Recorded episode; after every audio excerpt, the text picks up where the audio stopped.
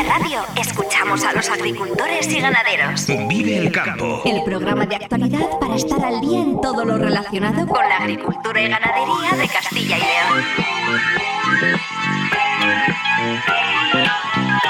Vive el campo con Jaime Sánchez Cuellar.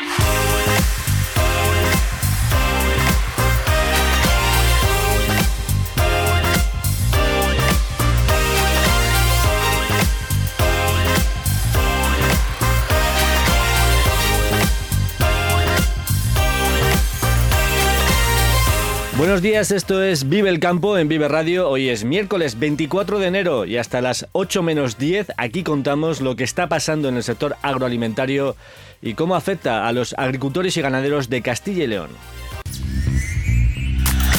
El campo al día, toda la actualidad del sector en Vive Radio.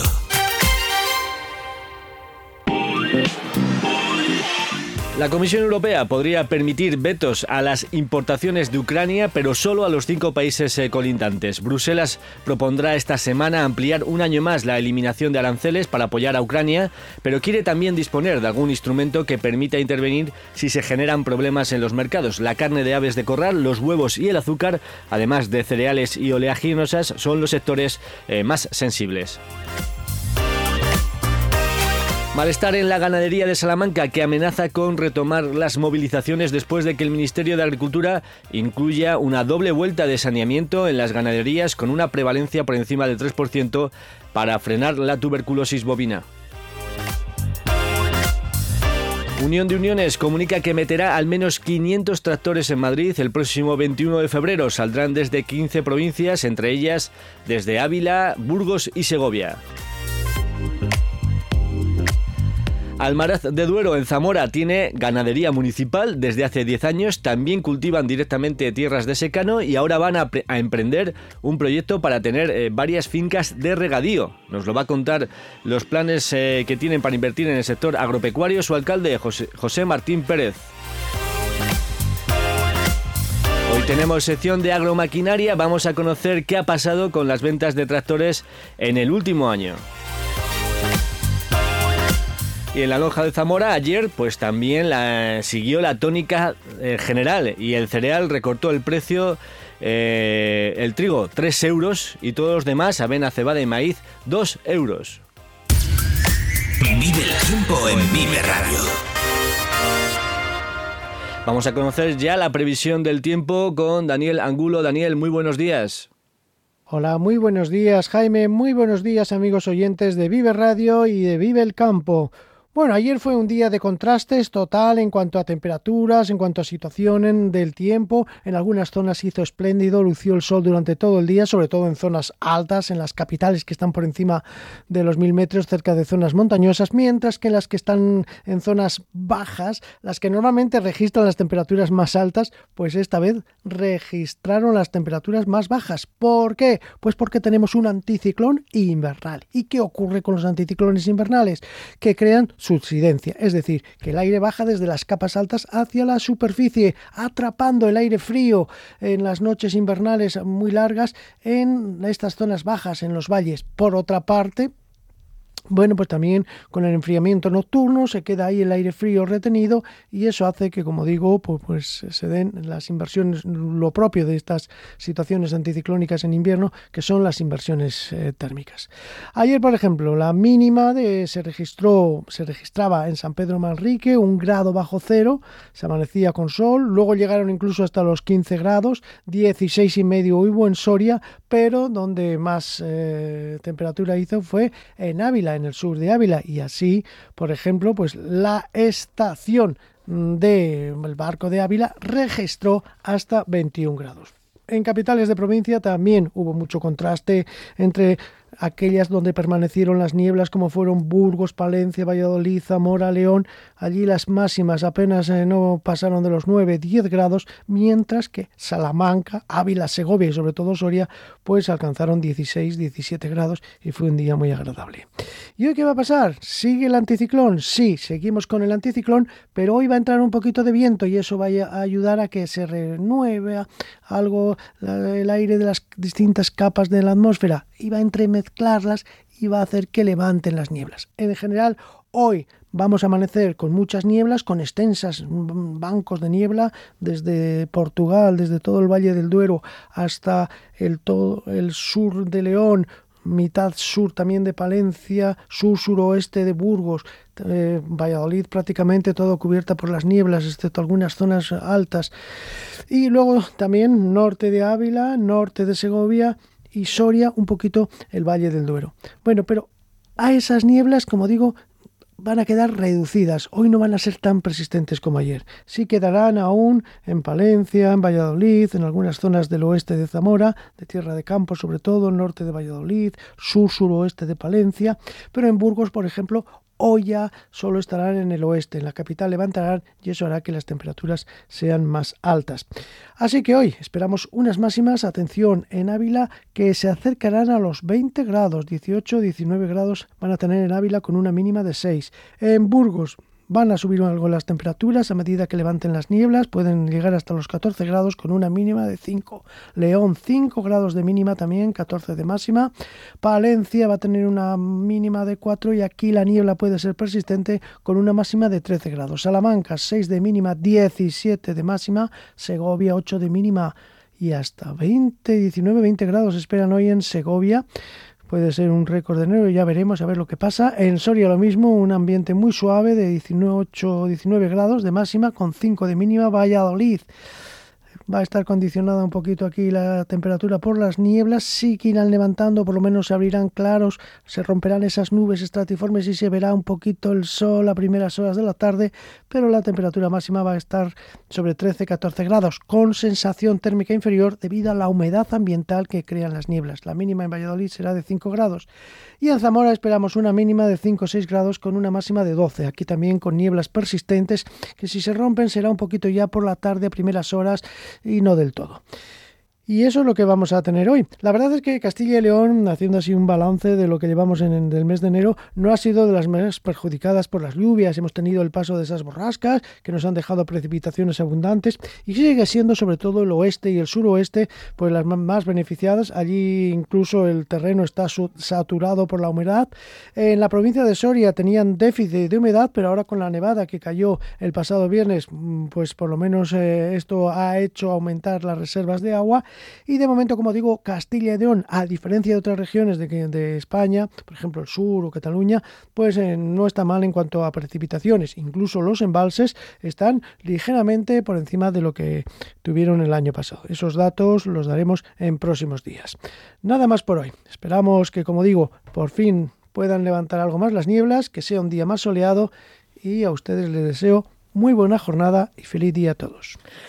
Feliz día igualmente, Daniel. Muchas gracias. Eh, debate ayer en Bruselas entre los ministros de Agricultura de la Unión Europea sobre la situación de los mercados agrícolas y cómo está eh, repercutiendo en todos ellos las importaciones de Ucrania libres de aranceles. El mensaje general es que se quiere seguir apoyando a Ucrania en su guerra con Rusia, pero a la vez también se quiere contar con algunos instrumentos que permitan una intervención rápida en los mercados si se producen situaciones de desventaja para los países que integran la Unión Europea. La carne de aves de corral, los huevos y el azúcar, además de cereales y oleaginosas, son los sectores eh, más sensibles. Por ejemplo, respecto al azúcar, Ucrania ha duplicado sus exportaciones hacia Europa. De momento, la Comisión Europea se plantea eh, poder permitir vetos a las importaciones de Ucrania a los cinco países eh, colindantes, esto es Bulgaria, Eslovaquia, Hungría, Polonia y Rumanía. Esta semana, en principio, Bruselas tomará la decisión oficial de renovar un año más la eliminación de aranceles que finalizaba en el próximo mes de junio. El comisario de Agricultura quiere que exista también algún instrumento de salvaguarda que permita intervenir si hay dificultades en los mercados tener medidas de salvaguarda mm, para poder reaccionar cuando la importación pues, de otros productos también pueda subir demasiado. En cereales, por ejemplo, oleaginosas. Mi postura es que necesitamos contar con medidas que permitan reaccionar, ¿no? como el mes de abril. ¿no?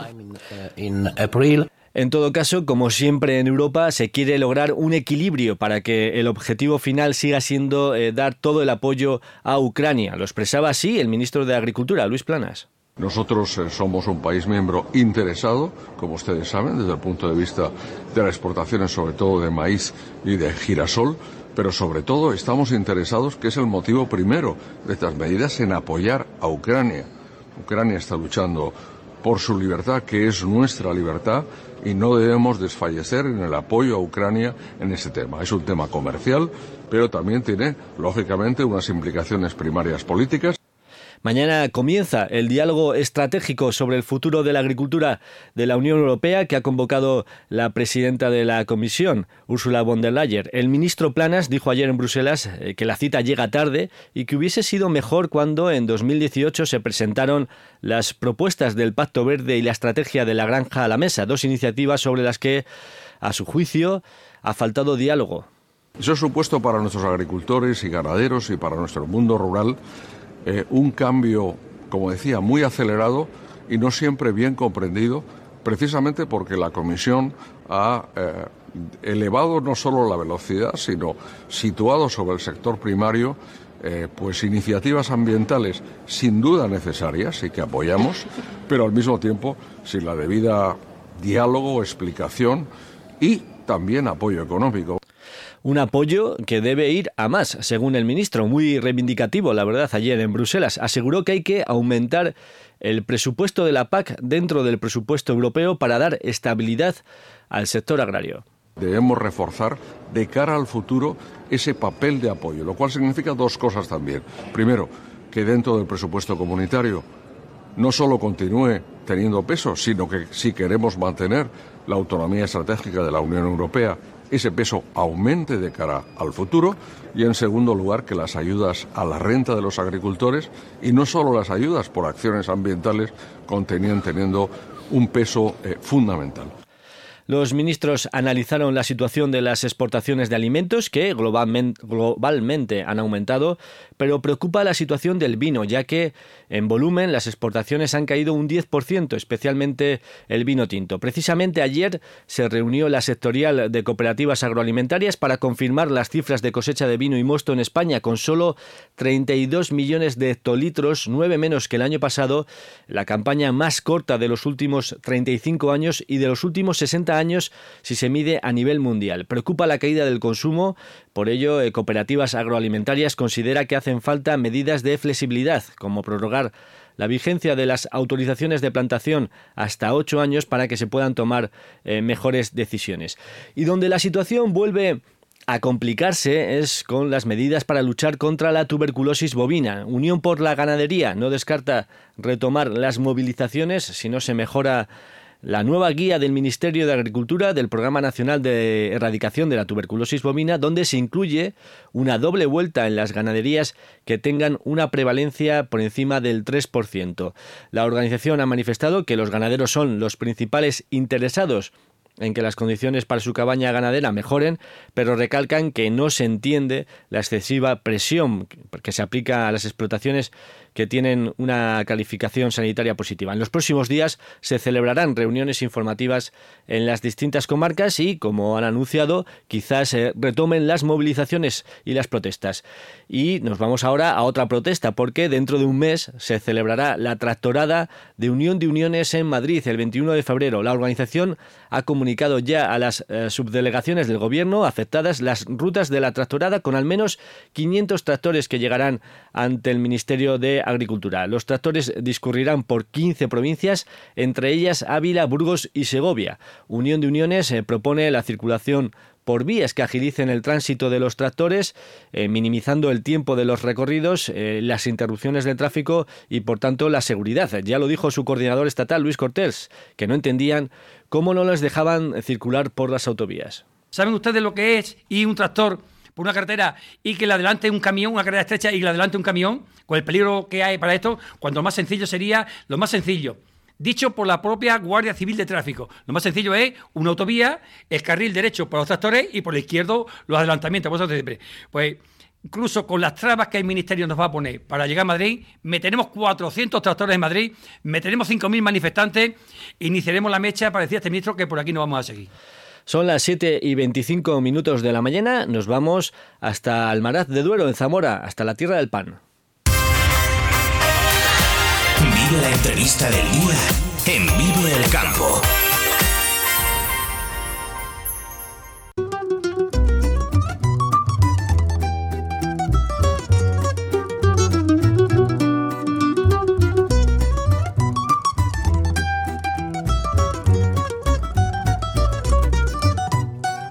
Almaraz de Duero, en la provincia de Zamora, en la comarca de la Tierra del Pan, eh, tiene una relación estrecha con el sector agroganadero. En el ayuntamiento de este municipio tienen desde hace 10 años una ganadería municipal, también gestionan cultivos en secano y ahora van a dar el salto al regadío. Lo gestionan como cualquier otro servicio municipal, como por ejemplo eh, la residencia de ancianos. Eh, nos atiende ya el alcalde de Almaraz de Duero, José Martín Pérez. muy buenos días. Buenos días. Hablamos de un ayuntamiento que entre las actividades que gestiona directamente, pues se encuentra una explotación agrícola y ganadera que se maneja con personal propio del ayuntamiento. Esto, la verdad, no es muy habitual, ¿no, alcalde? ¿Qué os llevó a convertiros en empresarios agrícolas? Bueno, eh, en realidad nos ha llevado a este tema el hecho de ver cierto abandono del mundo rural, ¿no? Es decir, que, y el hecho de que no hubiera ganadería de vacuno y, en las praderas municipales, pues aunque sí había ovejas, pero las ovejas no son capaces de, aprovechar todo el pasto si no hay vacas para que eh, limpien eh, las praderas y después ya las ovejas pues pastan mm, después de que, de que las vacas ya hayan pastado pero si están abandonadas y no hay vacas, pues la hierba crece y las ovejas ya no son capaces de comerla. Entonces eh, fue en principio el motivo que nos llevó a hacer esto y bueno, para dar cierta actividad al pueblo y dar empleo. ¿Ya no, queda ni, no quedaba ninguna ganadería de, vacuno en el municipio? No, las praderas comunales estaban ya pues, prácticamente abandonadas porque la hierba ya había crecido mucho y las ovejas ya no eran capaces de comerla, con lo cual, pues si no se limpiaba, pues eh, se perdían todas las praderas. Esta ganadería la pusisteis en marcha hace 10 años. Bueno, ¿cómo ha ido todo? ¿Qué tal ha funcionado? Bueno, ha funcionado bien. Tuvimos un problema de, que tuvimos un, un vaciado ganadero por porque tuvimos ganado afectado por la tuberculosis y entonces nos tocó volver a empezar otra vez de nuevo, que fue un gran problema que tiene toda la ganadería en, todos los lados, ¿no? que de vez en cuando pues esta infección pues obliga a, a, quitar todo el ganado y volver a empezar de nuevo. Si es cierto que hay subvenciones para para sustituirlo y tal, pero bueno, el hecho de tener que volver a empezar la actividad pues es, un gran problema. Eso fue en el año 2019, ¿no? Sí, en el año, en el año 2019, sí. Ahora mismo, ¿cuántas vacas eh, tenéis y de qué razas? Pues tenemos unas 180 madres y después, pues bueno, terneros en cada momento, pues depende.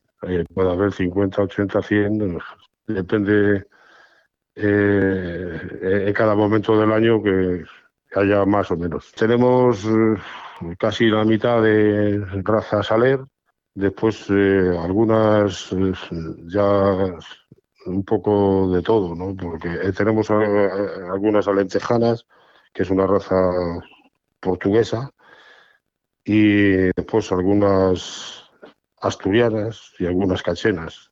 ¿Este proyecto qué, qué empleo genera? Bueno, pues normalmente depende, tenemos eh, tres eh, eh, o cuatro empleados normalmente que, se, que hacen, o, alguna vez incluso más, pero que hacen las funciones propias del ayuntamiento más la de la ganadería. Pero sí es cierto que, que bastante del tiempo pues, le lleva a la ganadería. Y después siempre las labores de mantenimiento que haya que hacer del ayuntamiento, pues también lo hace el mismo personal. ¿Y qué es lo más difícil eh, de ser ganaderos? No sé si existen muchas diferencias con la gestión de otros servicios municipales. Mencionaba al principio la residencia de ancianos, también creo que gestionan eh, unos apartamentos turísticos también desde el propio ayuntamiento. ¿En qué se parece y en qué se diferencia la actividad ganadera de, de los otros proyectos? Mm, bueno, pues cada uno tiene sus particularidades, ¿no? La ganadería, la verdad es que que es complicada. La ganadería hay que estar muy encima de ella diariamente Pero bueno, también pasa con el tema de la residencia, es decir, que también hay que estar eh, al tanto de todo constantemente, ¿no? cada, cada uno tiene sus dificultades, pero bueno, con mucha dedicación pues pueden funcionar. Bueno, y ahora en la parte agrícola, eh, ¿cómo estáis? Eh, ahora mismo ya cultiváis en secano, ¿no? Sí, sí. ¿Qué cultivos tenéis o cómo, cómo de grande es la explotación? Bueno, ahora cultivamos en, en secano pues unas 150 hectáreas.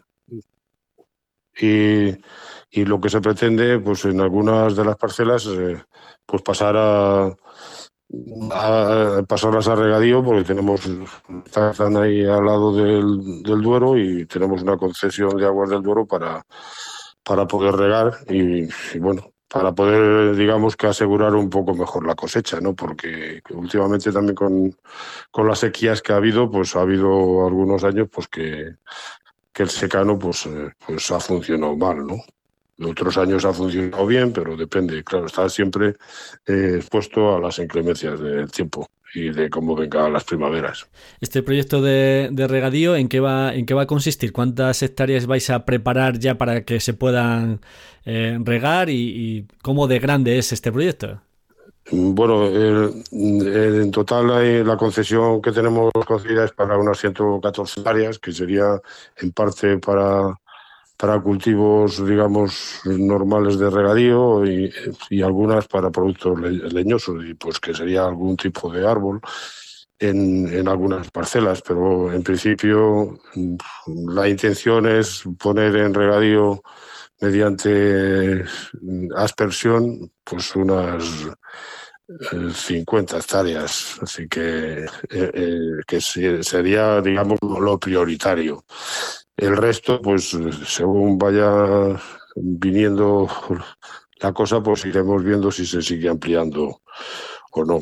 De principio, ahora mismo tenemos adjudicada una obra para iniciar eh, eh este año pues con unas 20 y algo hectáreas. Este año ya para esta próxima campaña, ¿no? Sí, que sería, sería así para, para empezar a sembrar para, para este otoño.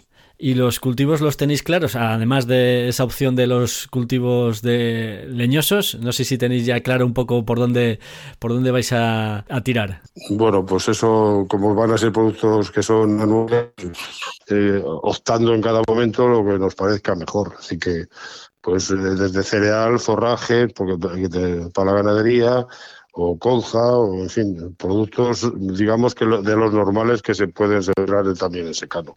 Este proyecto de regadíos ya sí que generará quizás eh, más empleo, ¿no? Mm, sí, pero bueno, tampoco mucho más, porque todo lo que se haga va a ser mecanizado. Sí que, sí que, que el empleo tampoco supondrá mucho más. Esperamos que tenga un poco más de, de rentabilidad, ¿no? Pero pero de empleo tampoco mucho más. Algo más podrá haber, eh, pero no gran cosa más. Bueno, alcalde, vuestra experiencia puede ser interesante para otros pequeños municipios que se encuentran en esta misma situación. Eh, no sé si merece la pena eh, invertir en agricultura y ganadería. ¿Qué les dice a otros ayuntamientos, a otros municipios que puedan tener esta misma, este mismo escenario y quizás se puedan plantear esta opción? Yo creo que hay mm, varios, bastantes municipios donde la ganadería podría funcionar, pues porque está, digamos, los pueblos muy abandonados eh, y, y, si es algo que tiene cierta economía, ¿no? Y algo que ayuda, pues, un poco a, a que no estén tan abandonados los pueblos, ¿no? pero mm, claro, hay también cierto abandono por parte de las administraciones superiores que, por ejemplo, para este tema del regadío, nosotros no hemos sido capaces de, de, de, que se nos conceda ninguna subvención para su ejecución, cuando sí hay subvenciones para particulares, pero no se contempla que las administraciones puedan hacer esto cuando tendrían el mismo derecho que el resto de, de particulares, y sobre todo cuando los particulares no lo hacen, ¿no? Es un escenario quizás nuevo, ¿no? Y las, eh, las subvenciones, el ayuntamiento no puede acceder a ellas por ser una administración. ¿Tampoco podéis solicitar la PAC? Sí, ¿no? Sí, la PAC sí. sí, no, si no, sin la PAC no sería viable el tema. La PAC sí, pero lo que no podéis es eh, solicitar ayudas de, de, inversiones, de mejora, expedientes de mejora, ¿no? quizás en ese sentido, ¿no? Lo que no, lo, que, lo que no hemos sido capaces de tener acceso a ninguna subvención de mejora para la ayuda de la ejecución de las obras de regadío, por ejemplo, o de otras inversiones para la ganadería, decir que pues eh, hay bastantes problemas. José Martín Pérez, alcalde de Almaraz de Duero, el ayuntamiento que ha apostado por la agricultura y la ganadería entre sus servicios municipales, igual que pueden tener eh, y gestionar una residencia de ancianos o unos apartamentos turísticos para crear riqueza en el municipio. Muchísimas gracias por estar esta mañana aquí con nosotros en Vive el Campo y muy buenos días. Muy buenos días y gracias por la llamada. Remolachero, arranca la campaña de contratación en Acor. Para empezar, te garantizamos 61 euros. Aseguramos el suelo de la rentabilidad sin renunciar a mayores ingresos, porque el beneficio se reparte entre nosotros. Confía en Acor. Existe un lugar donde el cielo y la tierra parecen unirse. Un lugar donde aún queda espacio para la reflexión, pero también para el placer, la gastronomía, el arte o las tradiciones ancestrales llenas de vida. Zamora te ofrece una experiencia completa que colmará tu espíritu y todos tus sentidos. Zamora, así en el cielo como en la tierra. Presentación de la nueva campaña turística en la Feria Fitur el próximo 25 de enero a las 12 horas en el stand de Castilla y León. Patronato de Turismo de Zamora. Ayuntamiento de Zamora. Jaime Sánchez Cuellar te ofrece toda la actualidad informativa relacionada con la agricultura y la ganadería para estar al día. Vive el campo. En Vive Radio.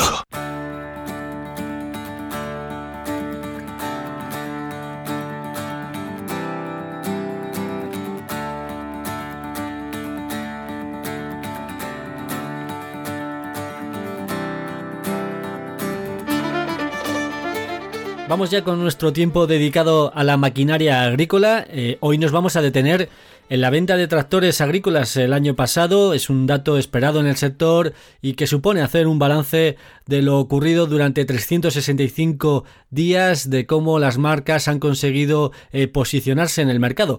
Todos los datos los tiene Daniel González de agromaquinaria.es y agriocasión.com. Daniel, muy buenos días. Buenos días, Jaime. Ya tenemos entonces los datos de cómo han ido las ventas de tractores en el año 2023 y qué es lo que ha ocurrido. Bueno, pues durante el 2023 eh, estaba claro que al final pues la sequía iba, iba a influir negativamente en la venta de tractores. Hemos tenido una caída del 14,63% respecto al 2022, pero bueno, sigue siendo un año bueno dentro de lo que cabe. Al final como, como te comentaba, la sequía ha hecho estragos tanto en las ventas como, como también en los cultivos. Entonces, al final ha repercutido no solo en tractores, sino en el total de, en el total de, de, prácticamente todas las máquinas. Hay alguna que ha tenido un pequeño repunte, pero por norma general ha bajado un poco ha bajado todo, el, un 14,6% en el caso de los tractores. Que, ¿Cuántas unidades se vendieron el año pasado en España? Pues si contamos el total de unidades, nos encontraríamos con, con más de 8.000 más, más de 8.000 unidades, 8.688 unidades, de las que en el 2022 tenían 10.177 pero en estas 8.680 unidades también estamos hablando, o sea, eh, también se, se incluyen eh, ciertas máquinas automotrices. O sea, lo que sería tractor puro y duro serían 7.800 unidades. Y eh, también lo que tenemos es el dato de eh, las marcas, ¿no? Las empresas, qué tractor ha sido un poco los que más se han vendido. no sé si hay algún cambio respecto a otros años o siguen las mismas marcas liderando el mercado en España de venta de tractores. La venta de tractores en España, eh, la cuota de mercado prácticamente sigue siendo la misma en todos los casos. Sigue, pues el tractor más vendido, la marca más vendida en este caso, sigue siendo John Deere con 1.926 unidades, una nada desdeñable, nada desdeñable cifra. Seguido, como siempre, de, New Holland, y después que, que, nos encontraríamos con unas 1.158 unidades y seguido de Fendt con 628 unidades. Más o menos, esos serían los tres primeros. Luego Ese es el podium. El podium que tenemos, eh, John Deere, New Holland y Fenn. Eso es, más o menos siempre, siempre se repite. Es un, es un dato que prácticamente siempre sigue siendo igual. O sea, John Deere, New Holland y por otro lado Fen. Siempre de que recordemos que Fen, además, dentro del grupo, nos podemos encontrar con Massey Ferguson y con Valtra, que son del mismo grupo. Valtra ha vendido 369 tractores perdón, y Massey Ferguson 356 tractores. O sea, digamos que lo que sería dentro del grupo sí tiene un número de ventas más altas, pero no como marca.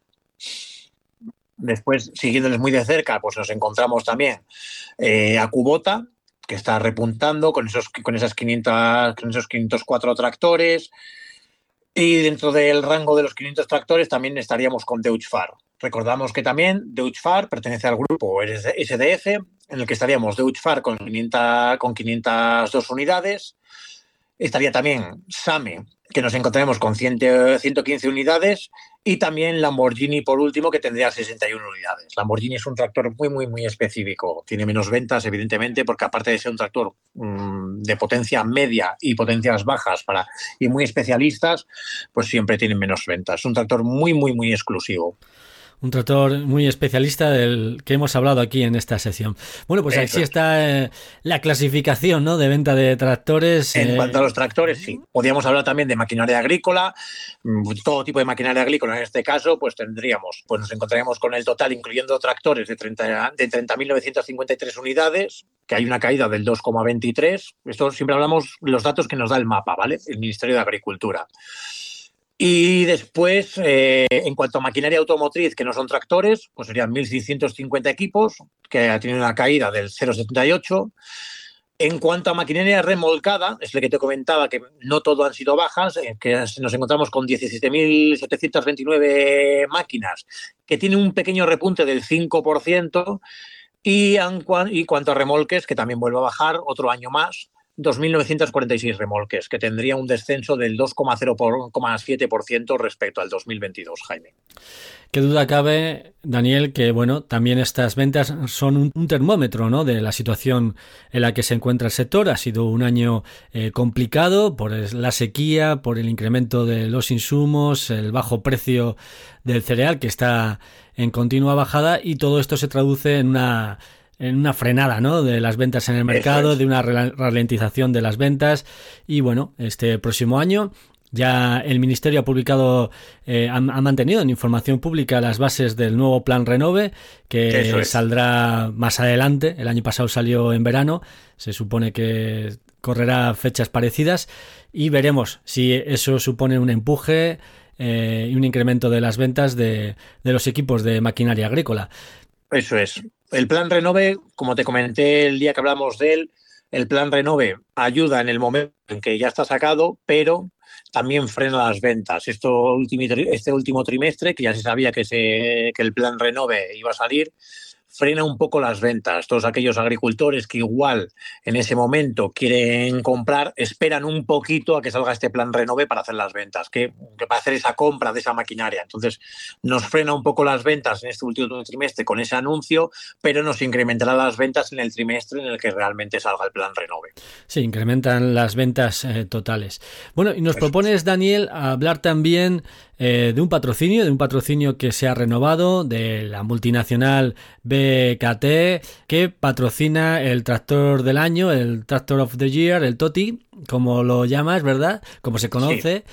Y bueno, esto es una colaboración que se mantiene en el tiempo y que se renueva ahora, ¿no?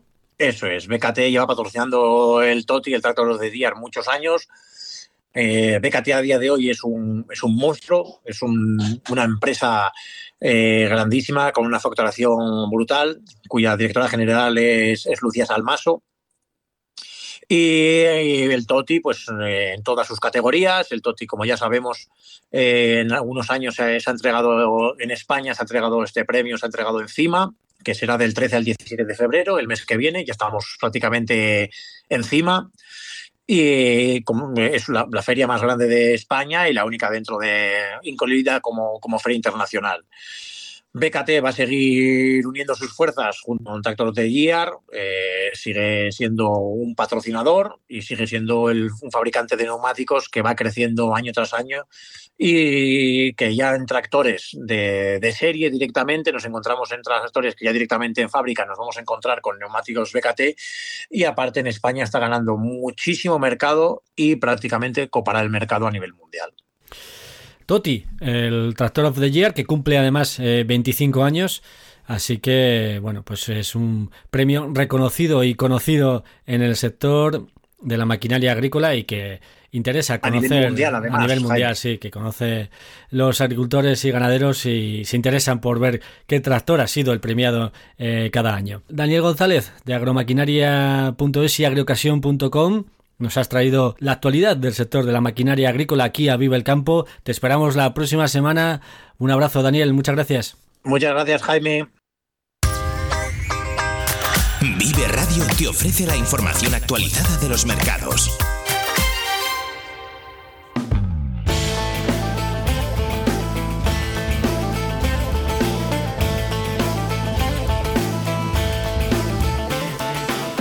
Y en la lonja de Zamora ayer, el nuevo descenso de los cereales, el trigo perdió 3 euros, la cebada, el avena y el maíz eh, recortaron 2 euros. Por lo demás, en los lechones, eh, pérdida de 1 euro por unidad.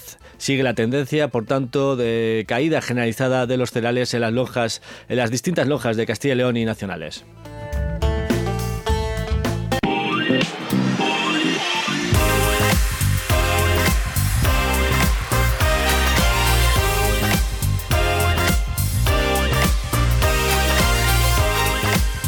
Bruselas tiene previsto renovar esta semana, un año más, la eliminación de aranceles a las importaciones de Ucrania. Podría autorizar a los cinco países colindantes a interrumpir las importaciones ucranianas si afectan a sus mercados internos. Para el resto de los países también se quiere contar con alguna herramienta de intervención. Solo en azúcar, Ucrania ha multiplicado por 10 sus exportaciones a Europa. Recordemos, Castilla y León es la primera productora de azúcar en España, con cuatro de las cinco fábricas que existen en todo el país tener medidas de salvaguarda mm, para poder reaccionar cuando la importación pues, de otros productos también pueda subir demasiado. En cereales, por ejemplo, oleaginosas. Mi postura es que necesitamos contar con medidas que permitan reaccionar, ¿no? como el mes de abril. ¿no? El ministro de Agricultura, Luis Planas, defiende que hay que escuchar más a los agricultores ante el diálogo estratégico sobre el futuro del sector que comienza mañana en Europa y que las exigencias medioambientales a veces eh, no se han explicado bien. También reclama reforzar los fondos de la PAC dentro del presupuesto europeo. Debemos reforzar de cara al futuro ese papel de apoyo, lo cual significa dos cosas también. Primero, que dentro del presupuesto comunitario no solo continúe teniendo peso, sino que si queremos mantener la autonomía estratégica de la Unión Europea, ese peso aumente de cara al futuro y en segundo lugar que las ayudas a la renta de los agricultores y no solo las ayudas por acciones ambientales continúen teniendo un peso eh, fundamental. Almaraz de Duero, en Zamora, apuesta por invertir en el sector agrario para generar actividad económica en su municipio. El último proyecto es convertir en regadío una finca de 50 hectáreas. Su ganadería municipal cumple 10 años con un modelo que podría servir también a otros municipios. Yo creo que hay mm, varios, bastantes municipios donde la ganadería podría funcionar, pues porque está, digamos, los pueblos muy abandonados eh, y, si es algo que tiene cierta economía, ¿no? Y algo que ayuda, pues un poco a, a que no estén tan abandonados los pueblos, ¿no?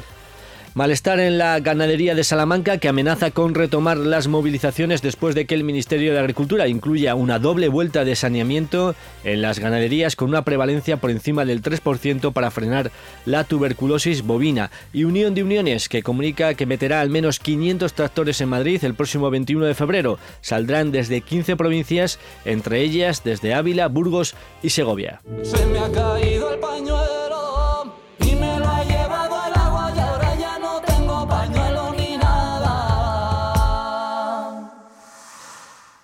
Nos vamos, hasta aquí el programa Vive el Campo, la cita diaria con la actualidad del sector agroalimentario en Vive. Si has estado a gusto, regresamos mañana puntuales a las 7 y 10 de la mañana. Un saludo de Ángel de Jesús en el control técnico y de quien nos habla Jaime Sánchez Cuellar.